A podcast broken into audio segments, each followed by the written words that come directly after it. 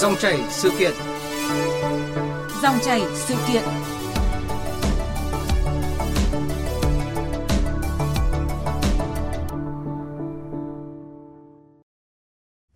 Quý vị và các bạn, dịp 30 tháng 4 và mùng 1 tháng 5 vừa qua, không gian phố đi bộ thành cổ Sơn Tây chính thức đi vào hoạt động.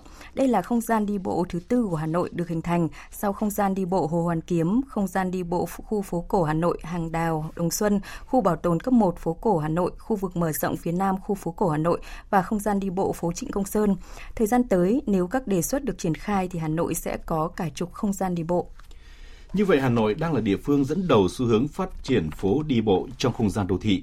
Những không gian này thực sự cần thiết với một đô thị hơn 8 triệu dân vốn thiếu điểm vui chơi công cộng.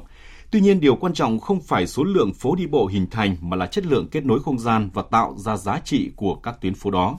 Dòng chảy sự kiện hôm nay chúng tôi bàn nội dung không gian phố đi bộ, số lượng cần đi đôi với chất lượng, với sự tham gia của kiến trúc sư Trần Huy Ánh, Ủy viên thường trực Hội Kiến trúc sư Hà Nội. Bây giờ xin mời quý vị cùng đóng góp ý kiến hoặc là đặt câu hỏi qua số điện thoại là 0243 934 1040. Và bây giờ thì xin mời biên tập viên Lê Thu và vị khách mời bắt đầu cuộc trao đổi. Vâng ạ, trước hết xin cảm ơn tiến sĩ kiến trúc sư Trần Huy Ánh đã tham gia chương trình hôm nay. Vâng, xin ờ, chào thính giả VOV. Ờ, thưa ông, tuyến phố đi bộ Trịnh Công Sơn thì ờ, vừa mới mở cửa hoạt động trở lại. Ờ, không gian phố đi bộ thành cổ Sơn Tây thì cũng vừa chính thức hoạt động. Trong thời gian tới, Hà Nội sẽ tiếp tục nghiên cứu mở các không gian đi bộ Hồ Thiền Quang, quận Hai à, Trưng này, Hồ Ngọc Khánh hay Hồ Trúc Bạch ở quận Ba Đình, ở khu đô thị mới Nam đường Vành Đai Ba ở quận Hoàng Mai và ở huyện Thanh Trì nữa. Có nhiều người cho rằng là chúng ta đang bội thực phố đi bộ và Hà Nội cũng cùng lúc mở nhiều không gian đi bộ như vậy là cách làm phong trào. Vậy quan điểm của ông như thế nào? nào về việc mà một thành phố lại có nhiều không gian đi bộ? Ờ, vâng, nếu mà phố đi bộ mà trở thành một cái phong trào lan rộng mạnh mẽ thì chúng ta nên vui mừng mà thay vì lo lắng. Bởi vì đối tượng đi bộ chính là con người, là cư dân đô thị đang được quan tâm. À. Khi mà các nhà quản lý quan tâm đến con người thay vì các cái thành tích này kia, các chỉ tiêu tăng trưởng hay là tiền bạc vật chất thì đó là điều đáng trân quý và chúng ta nên vui mừng đón nhận. Vâng, à, những cái câu chuyện đặt ra đằng sau có cái số lượng không gian đi bộ thì cũng còn có nhiều điều để nói đúng không ạ? Và trước khi mà trao đổi tiếp thì uh, xin mời ông cùng quý vị thính giả nghe phản ánh do phóng viên Minh Hiếu thực hiện. Vào những dịp cuối tuần hay nghỉ lễ, anh Trịnh Ngọc Tú ở Đống Đa, Hà Nội thường cùng vợ và các con dạo chơi tại phố đi bộ Hồ Hoàn Kiếm. Các con rất thích vì được nô đùa trong một không gian rộng. Anh Tú rất mong thành phố sẽ có thêm nhiều không gian như vậy. Các hoạt động văn nghệ của các bạn trẻ hoặc là những cái hoạt động mà phía bên biểu diễn uh, của dàn nhạc ấy thì nó tốt. Hà Nội đang quá ít chỗ chơi. Có thêm nhiều tuyến phố đi bộ thì sẽ có nhiều không gian để chơi và để vui chơi hơn. Nhưng thành cổ Sơn Tây thì mình mới nghe nói là có. Chắc thời gian tới thì mình sẽ ghé qua. Không chỉ anh Tú mà rất nhiều người dân khác cũng háo hức đón chờ hoặc đã trải nghiệm phố đi bộ thành cổ Sơn Tây. Ông Nguyễn Đăng Thảo, Phó ban thường trực tuyến phố đi bộ thành cổ Sơn Tây cho biết, đơn vị đã đón khoảng 15 vạn du khách trong ngày đầu khai trương. Các hoạt động văn hóa nghệ thuật, trò chơi dân gian, tái hiện nghề truyền thống, triển lãm tranh về quê hương Sơn Tây được người dân nhiệt tình đón nhận, đồng thời là điểm nhấn phát triển kinh tế du lịch địa phương trong thời gian tới.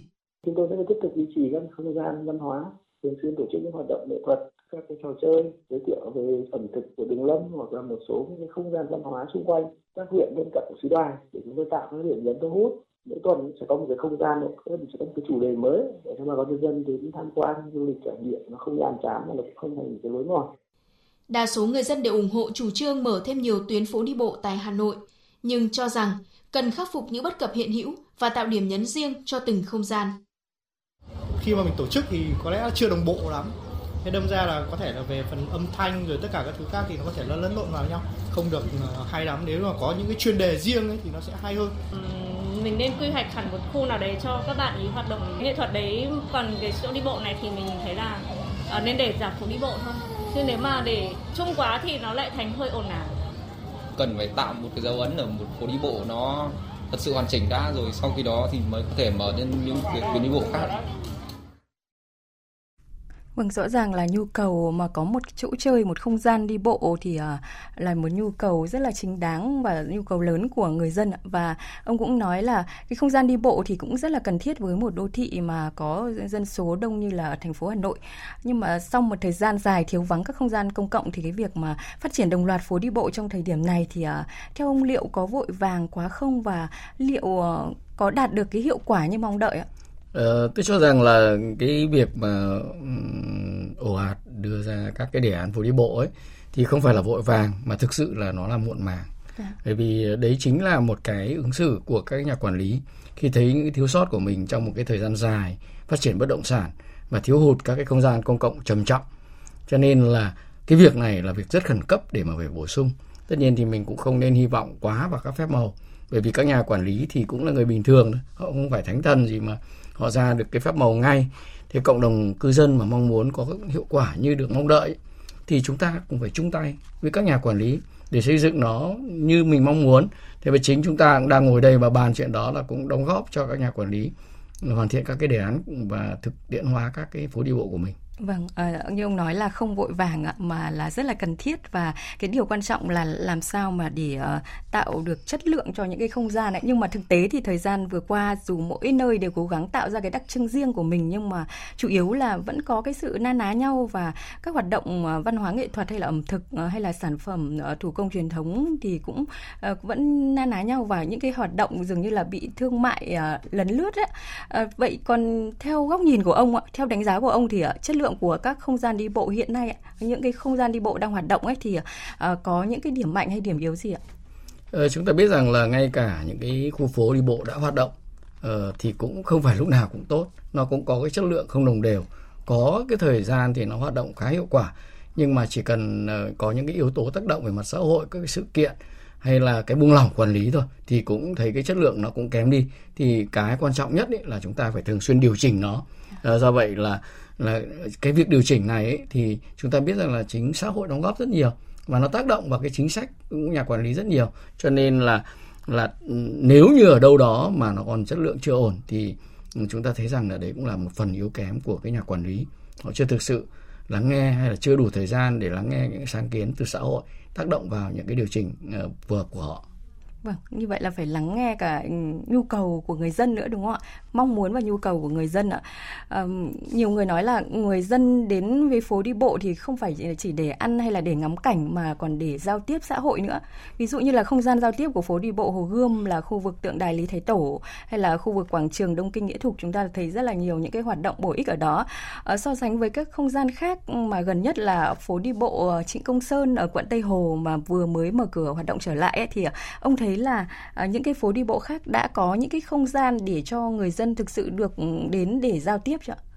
Ờ, thực tế thì là cái cách giao tiếp ấy thì cũng có những cái, cái mỗi người nó có một cái cách khác nhau yeah. Dạ. cho nên là những cái người mà thiết kế cái không gian phố đi bộ ấy thì đôi khi cũng chưa hình dung hết được là là cái cách giao tiếp như thế nào thế mà chúng ta thấy rằng là thí dụ như là một thời gian dài trịnh phố trịnh công sơn cũng cũng thiếu vắng và có gọi là thất bại trước đây ấy, yeah. Dạ. thì đấy chính là cái người thiết kế cái cách giao tiếp là uh, giao tiếp của bán hàng với người mua hàng chứ không phải cái giao tiếp con người với nhau yeah. Dạ. do vậy thì là người ta không tìm thấy được cái không gian để con người có thể để học hỏi lẫn nhau giao tiếp lẫn nhau ở cái không gian đó thì nó tự thiếu vắng thôi cho nên là đó chính là những cái thiếu hụt mà các nhà quản lý hay là những người tổ chức các phố đi bộ đấy cần phải điều chỉnh cho phù hợp phải đa dạng phải phong phú ờ, và hướng đến con người nhiều hơn thì người sẽ đến đông hơn và phố đi bộ sẽ thành công hơn Dạ vâng ạ, như ông nói là phố đi bộ Trịnh Công Sơn thì đã thời gian đầu cũng uh, thất bại và nếu mà quan sát thì có thể thấy là ừ, cái khu phố này thì không có quảng trường, không có những cái không gian công cộng uh, đủ phong phú và đủ rộng. Uh, thế nhưng mà cái câu chuyện mà rất là gây chú ý là cái ngày mở cửa uh, trở lại gần đây á đã có hàng nghìn du khách chen chân tại phố đi bộ Trịnh Công Sơn ạ. Uh, theo ông thì cái điều gì đã thu hút người dân đến với nơi này khi mà trước đó thì lại uh, chưa thu hút được? Ờ, chúng ta thấy rằng là cũng có một cái rất là quan trọng đấy là cái thiếu hụt khi mà người ta thiếu hụt ừ, cái không gian đi bộ ấy, thì khi biết được cái thông tin mà phố Trịnh Công Sơn được mở cửa trở lại với nhiều cam kết thậm chí là những hành động cụ thể uh, để trang trí hấp dẫn hơn để hứa hẹn là một cái ờ, hoạt động nó sẽ phong phú hơn đáp ứng được nguyện vọng của người dân ấy thì người ta cũng sẽ cố gắng người ta lên đó một phần là tò mò và cũng không ít hy vọng.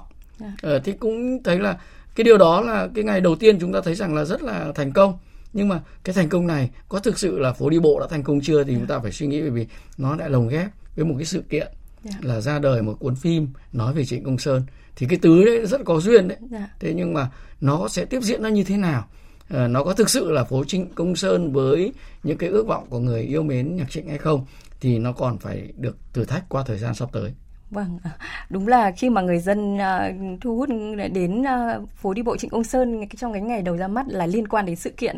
Và chúng ta thấy là cái việc mà tổ chức được những cái sự kiện những cái hoạt động cũng rất là quan trọng để mà cuốn hút người dân đến.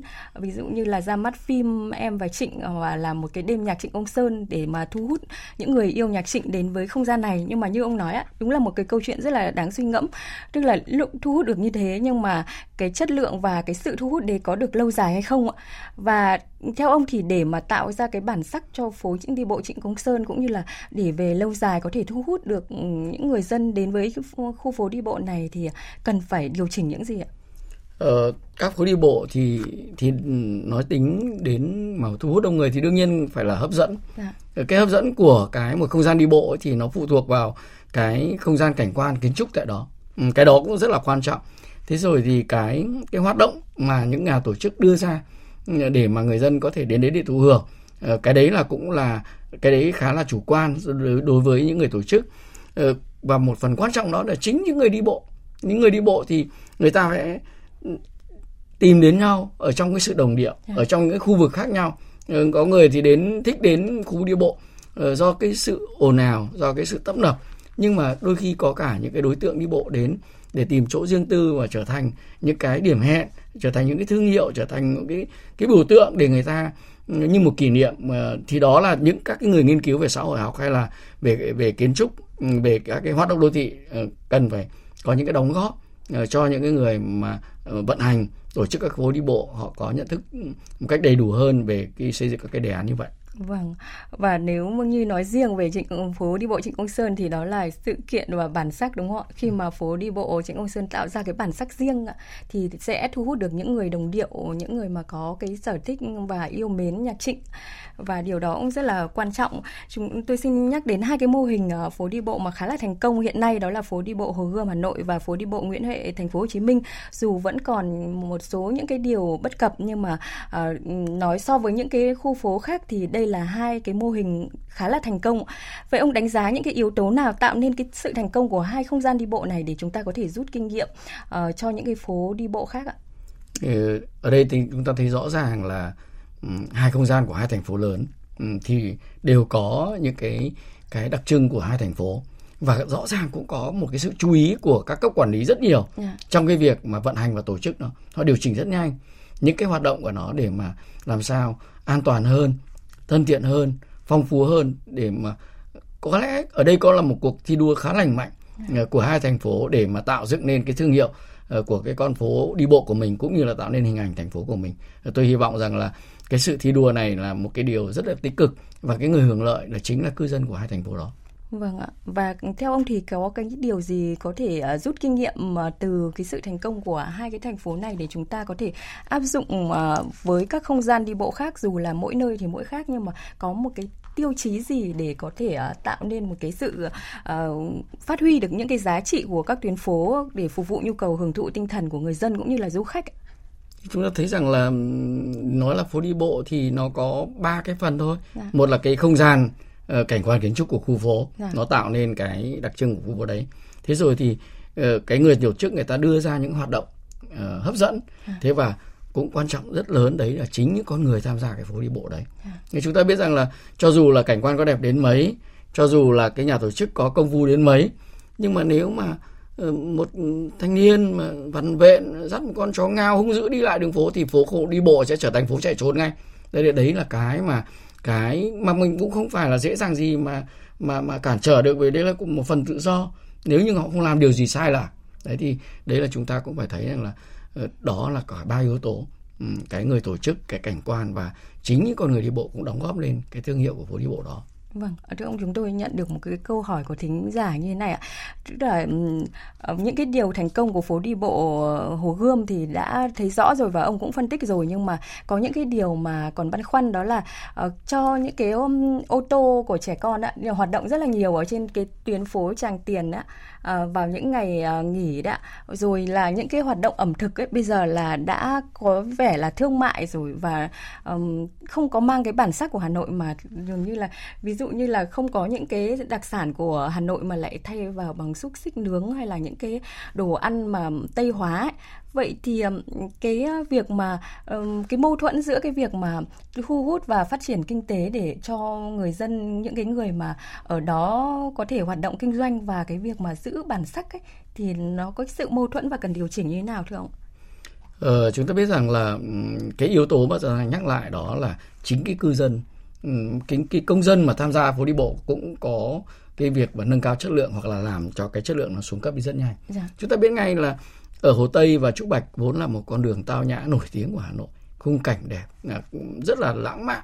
Nhưng mà một ngày đẹp trời thì mọi người lên đấy để ăn là chính, để nhậu là chính, ồn ào thì cái khu phố đấy nó trở thành tầm thường đi. Dạ. Thế và và nó mất đi cái tao nhã của nó thì đấy cũng là cái lỗi của của người tham gia. Do vậy là khi mà mà người tham gia ở cái cái, cái nhận thức ấy, và cái cái giải trí ấy, họ ở mức độ nào ấy, thì cái phố đi bộ nó sẽ hình thành như vậy chúng ta biết là phố Hồ Gươm cũng đã từng ầm ĩ cũng đã gây náo loạn một góc phố thậm chí ảnh hưởng đến cả cư dân ở khu phố nhưng nếu mà họ có ý kiến và nhà quản lý lắng nghe họ điều chỉnh lại thì cái phần mà mà âm nhạc vẫn sôi động yeah. Dạ. nhưng mà cái tôn trọng giữa con người với nhau trong một cái hoạt động chung đấy cũng được tôn trọng thì nó dần dần hình thành nên một cái văn hóa của phố đi bộ đặc trưng của tại khu vực đó cho nên là ừ, chúng ta là công dân thủ đô thì cũng đến với phố đi bộ mà lại mang một cái tâm thế của người đến ẩm thực ấy yeah. Dạ. thì chính chúng ta đang làm tha hóa đi cái phố đi bộ và đấy cũng nếu mà nó có tốt lên hay xấu đi thì cũng là ảnh hưởng đến đến chính ừ, tức là cái cái tác động của chúng ta cũng ảnh hưởng đến nó thế nhưng mà chúng ta thấy là có những cái ví dụ như để phố đi bộ quá nhiều xe ô tô. Tôi cũng đã có ý kiến với lãnh đạo quận hoàn kiếm. Phải điều chỉnh lại ngay phải hạn chế ngay. Chứ không thể là như thế này được. Thế và uh, các đồng chí cũng nói là có lẽ phải dành ra một khu khu ở đâu đó mở rộng phố đi bộ ra nữa. Bởi vì cái nhu cầu quá lớn trẻ con cũng thiếu chỗ chơi mà mọi người cho vậy. Cho nên là đây cũng chính là một cái sự chia sẻ dạ. cái không gian công cộng giữa cư dân thành phố với nhau. Và tôi nghĩ rằng là với cái sự lắng nghe cái sự tương tác của người đi bộ và nhà quản lý ở trong cùng một khung cảnh thành phố chúng ta thì chúng ta sẽ xây dựng được cái cái phố đi bộ như mong muốn của mọi người thôi. Vâng, có lẽ là cần một cái khu uh, riêng để dành cho các uh, bé có thể vui chơi khi mà các bé cũng rất là thiếu không gian uh, chơi đúng không ạ? Um, và cái việc mà Hà Nội thì sắp tới dự kiến là sẽ có hàng chục không gian đi bộ và xin mời ông nghe ý kiến của nhà báo nhà nghiên cứu văn hóa Nguyễn Ngọc Tiến như này nếu như tôi ở ngoài phía bắc, thỉnh thoảng tôi mới được nghe cải lương ở trên radio, thì nó cũng không thú vị bằng tôi được trực tiếp đi vào cái phố đi bộ Cần Thơ. Điều quan trọng nhất là anh phải giới thiệu được các cái sản phẩm văn hóa đặc sắc của địa phương, hoặc là sản phẩm riêng có của địa phương. Ví dụ ở Hà Nội không nhất thiết là phải cứ mở những cái bài hát ở Hà Nội, mà ở đó chúng ta có thể chơi các cái bản nhạc nước ngoài chẳng hạn tóm lại là anh có một cái gì nó riêng biệt, nó không giống với những cái nơi khác thì anh sẽ thu hút được những cái người thích những cái thứ sản phẩm nó đến đó. Đánh cái điều quan trọng nhất chính là làm theo phong trào, nghĩa là mở ra để mà mở cho nó có với lại các tỉnh bạn thì cái đấy thì không nên. Vâng, như thông tin chúng tôi đã nêu là sắp tới thì Hà Nội sẽ đề xuất thêm nhiều cái tuyến phố đi bộ nữa và nếu mà không có cái sự quản lý hay là cái sự điều chỉnh phù hợp thì sẽ dẫn đến là quận nào rồi huyện nào cũng có những cái không gian đi bộ và sẽ phát triển một cách là tràn lan không có chất lượng. Vậy theo ông thì uh, sắp tới làm thế nào để mỗi không gian đi bộ phát huy được cái bản sắc đặc trưng và thổi hồn cho phố đi bộ của mình? Uh, ví dụ phố đi bộ của Hồ Hoàn Kiếm phải ra đặc trưng của những cái vùng này hoặc là phố đi bộ uh, thành cổ Sơn Tây hay là Hồ Thiền Quang có những cái đặc trưng riêng để người dân có thể lựa chọn và cũng là các khu phố tạo ra cái bản sắc riêng của mình. Ừ, mỗi một khu phố thì cái cảnh quan kiến trúc của nó đã hình thành nên uh, nó thu hút cái cư dân cái thành phố đó đến cái không gian đó như thế nào cho nên là là đừng suy nghĩ uh, theo cái cách là dập khuôn. Dạ. thế và cũng đừng quá đặt vấn đề là là thương mại hóa các phố đi bộ uh, mà nghiên cứu là cái, cái văn hóa hình thành cái khu phố đó thì chúng ta biết rằng là phố Hồ Tuyền Quang thì là một cái phố mà mùi hoa sữa thơm nồng ở những mùa thu rất ấn tượng rồi yeah. Dạ. ở đường Quang Trung Nguyễn Du rồi thế thì nếu mà làm một cái chợ ở đấy nữa thì rõ ràng là là nó sẽ không được như mong đợi cũng như là Hồ Tây mà mà ăn uống mà ồn ào ầm ĩ các cái mùi ờ, thức ăn nó quá là là nồng nặc như vậy thì người ta mất đi cái hình ảnh đẹp đẽ, lãng mạn của Hồ Tây đi. Thế còn chúng ta thấy là Hồ Gươm thì một cái mặt hồ nho nhỏ thế thôi. Nhưng cũng có phân ra những cái không gian khác nhau. Cũng có chỗ cho con trẻ nô đùa. Cũng có chỗ cho những cái bạn trẻ mà tâm sự, nhìn ra mặt nước ừ, một cách nó tĩnh lặng và riêng tư. Cũng có những cái quảng trường để mà có những cái sự kiện hay hoạt động phù hợp. Cũng có những cái nơi mà trẻ con chơi các trò chơi dân gian hay thậm chí là cả cả những cái chọn mua những cuốn sách. Thì tôi cho rằng là đấy là chính cái sự đa dạng. Uh, nó sẽ tạo nên những các cái đặc trưng của từng khu phố. Nhưng mà nếu mà các nhà hoạch định mà tìm hiểu cái lịch sử của thành phố đó một cách tốt hơn cái cái cái, cái, cái, cái nguyên cớ hình thành các cái không gian uh, các cái khu phố đó như thế nào thì nó sẽ tự tạo nên cái bản sắc của khu phố đó và nó sẽ tập hợp được cái cư dân uh, những cái người mà tham gia đi bộ ở khu phố đó một cách nó chọn lựa nhau và uh, nó tạo nên những cái cái sự riêng biệt cái cái khu vực khác nhau để mà ở thành phố chúng ta có nhiều lựa chọn cho nhiều người uh, nhiều các cái đối tượng đi bộ khác nhau thì thì tự nhiên thành phố chúng ta nó sẽ có những cái hoạt động phong phú và chính phố đi bộ nó sẽ cũng làm ra được cái điều phong phú và đặc sắc đó. Vâng, như ông cũng đã nêu ở phần trước là cần uh, vai trò của người dân tham gia vào không gian phố đi bộ rất là quan trọng và ông cũng vừa phân tích là cái vai trò của những nhà hoạch định rồi nhà quản lý nữa khi mà nghiên cứu những cái yếu tố lịch sử văn hóa ở cái uh, khu quận của mình huyện một mình để tạo ra những cái đặc sắc của riêng mình ạ. Uh, à, nhưng mà về phía để mà tránh giàn trải ấy, thì theo ông là cái mối tương quan giữa không gian phố đi bộ thì cần uh, có như cần như thế nào trong cái quy hoạch phát triển du lịch của thành phố như nào để cho nó hài hòa? Ờ, tôi cho rằng là chúng ta uh, từ lượng chúng ta sẽ biến thành chất. À. Chúng ta đang thiếu quá nhiều. Thế thì cái việc mà thành phố có nhiều phố đi bộ thì đầu tiên chúng ta phải ủng hộ. À. Thế còn trong quá trình thực tiễn um, hoạt động thì nó sẽ bộc lộ ra những cái điểm mạnh, điểm yếu nó cũng thể hiện cái đẳng cấp quản trị đô thị của từng địa phương. Và qua cái vận đó, người dân và cái sáng kiến của thành phố sẽ bổ sung cái khoảng khoảng trống mà còn thiếu hụt trong cái phố đi bộ như vậy. Và tôi hy vọng rằng là ừ, nếu càng nhiều phố đi bộ thì thành phố chúng ta chất lượng sống càng nhiều hơn. Chứ đừng lo lắng rằng là nó chất lượng xấu về hay là nó không hoạt động tốt ừ, mà chúng ta ừ, e ngại. Ờ, chúng ta hãy để nhiều phố đi bộ xuất hiện và cư dân thành phố chúng ta sẽ từng bước một xây dựng cái chất lượng cho từng khu phố đi bộ ấy ngày càng ờ, đáp đáp ứng được cái nhu cầu như mong đợi hơn. Dạ vâng và rút kinh nghiệm dần dần đúng không ạ? Bổ vâng. sung những cái điều làm được và rút kinh nghiệm những cái điều ừ. chưa làm được để chúng ta có thể hoàn thiện ạ. Ừ. À, xin cảm ơn kiến trúc sư Trần Huy Ánh, ủy viên thường trực Hội Kiến trúc sư Hà Nội về cuộc trao đổi hôm nay. À, như kiến trúc sư Trần Huy Ánh có phân tích thì uh, sự cần thiết của các tuyến phố đi bộ nói riêng và không gian đi bộ công cộng nói chung là không phải bàn cãi tại một đô thị lớn như ở Hà Nội vốn đã quá thiếu cái điểm vui chơi. Tuy nhiên việc kết nối không gian và tạo ra những cái giá trị văn hóa nghệ thuật như thế nào cũng là bài toán mà các địa phương cần nghiêm túc tìm lời giải.